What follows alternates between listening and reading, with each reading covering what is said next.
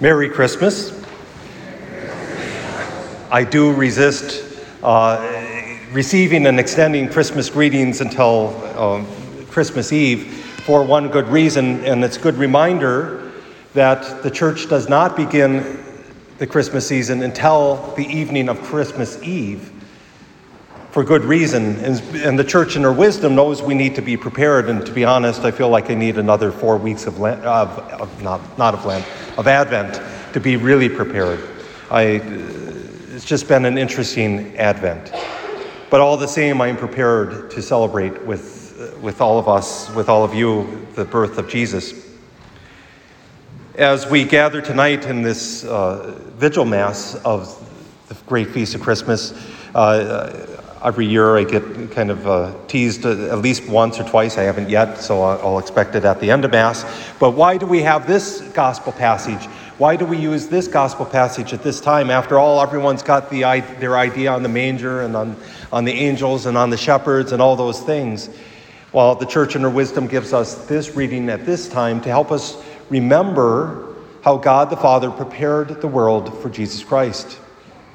And while it is perhaps a little torture for the deacon or the presider priest to read the genealogy and to get the, the names right, because some of these names are names that we're not familiar with, names that we only find in the Old Testament and here, or in Luke's version of the genealogy.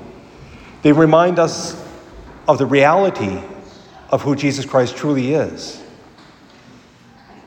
See, as I said at the beginning of the uh, season of Advent, if you remember back, if you were here, St. Luke records in the time of Caesar Augustus, when Quirinius was uh, governor, and all those things. He records those purposely so that we understand that Jesus Christ really came into an historical context.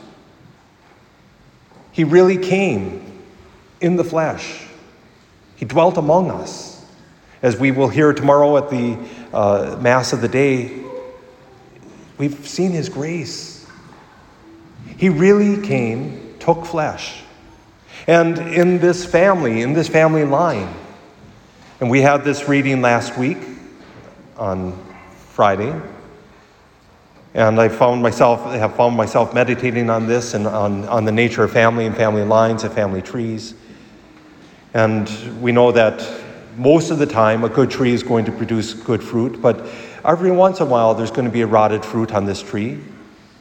And we can, can take some comfort that in the family tree of Jesus, tracing back the fathers and the grandfathers and the great grandfathers, back, back, back, there were very good people, and then there were some not, some not so good people.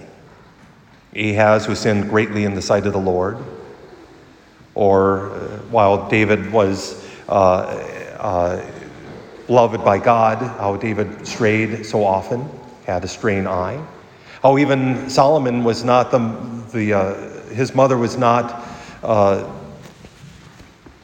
out of a normal relationship, but rather one that started by adultery, Bathsheba.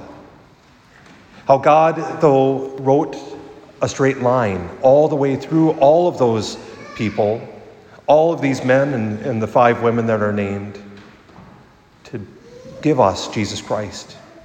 And why does St. Matthew record this, or why does St. Luke record this? Well, St. Matthew, I think, records it because he is very concerned to tell us Jesus is a fulfillment of the Old Testament prophecy that God was going to build a kingdom, that he was going to set on the kingdom of David an eternal kingdom, a king who will rule for all eternity. And Jesus Christ fulfills that. And if you look at this close enough, it might, it might unsettle you a little bit, but uh, we'll get to that in a little bit. But remembering that Jesus Christ was not biologically, of course, Joseph's son, but Joseph adopted him as his son. And that's where the kingship, that's where the royal rights, in fact, that's where all the rights begin and a father claims his son. And so Joseph claims Jesus, names him Jesus, takes him into his home. But Jesus not only is comes in time, but he comes at a particular time.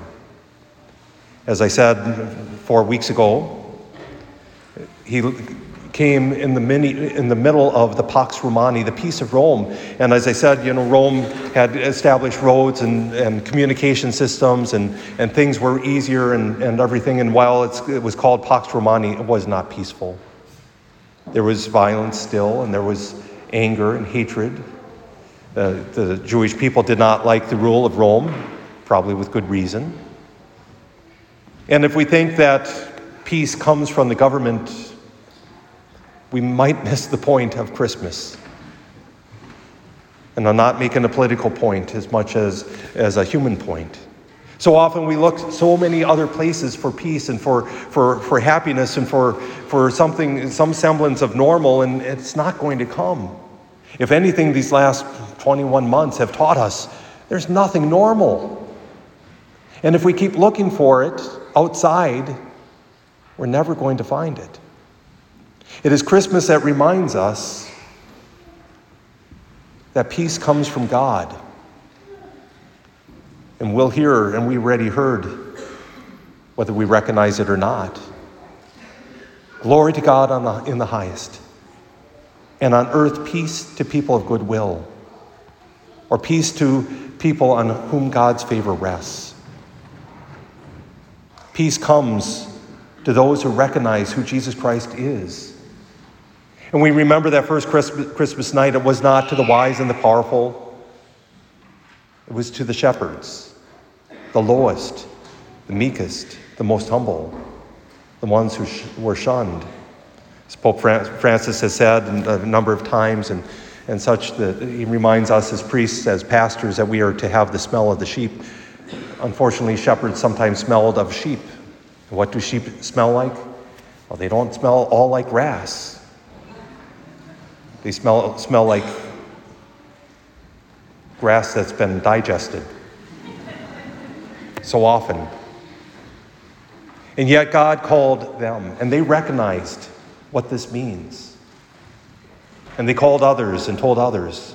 And when Jesus began his ministry, out of that knowledge that it's not to the great and powerful, but to the least, he called others. And they followed.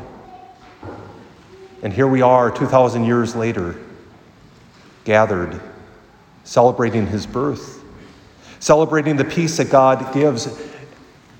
And to be honest, I found myself, have found myself reflecting more and more and more on the nature of peace. So often this world promises it and it falls short. Or we might have a moment of some semblance of happiness and it quickly dissipates. Or I look at people in the midst of grief who yet have a sense of peace. People who are challenged by whatever circumstances in their life and, and they know happiness. And what's the difference? They know Christ. They know the peace that Jesus Christ gives. And so they don't look to the externals, but they look rather to the internal, to the place where God dwells in them. That's what Christmas means. The creche reminds us. And so often we hear, and, and uh, it, it, sounds like I'm being a, a balloon popper or whatever by, by saying it. We, we have this uh, imagination that tells us Joseph went from inn, inn to inn to inn in Bethlehem to find a room, and Bethlehem was a small little city. Not much bigger than Ghent, maybe. How many inns does Ghent have? How many inns does Minnesota have? The word there is the guest room. And I find it haunting to think it's even worse than them not having reservations at an inn. No, the family that jo- Joseph and Mary were staying with, his family, didn't have room for them. And yet they found room in a cave in the family home where the animals lodged. There's an Old Testament passage that says the ox knows its master. And so Jesus is recognized by the ox, the sheep, the donkeys. He's recognized by the shepherds. May he be recognized by us. And may we have, unlike family, a place for Jesus this day.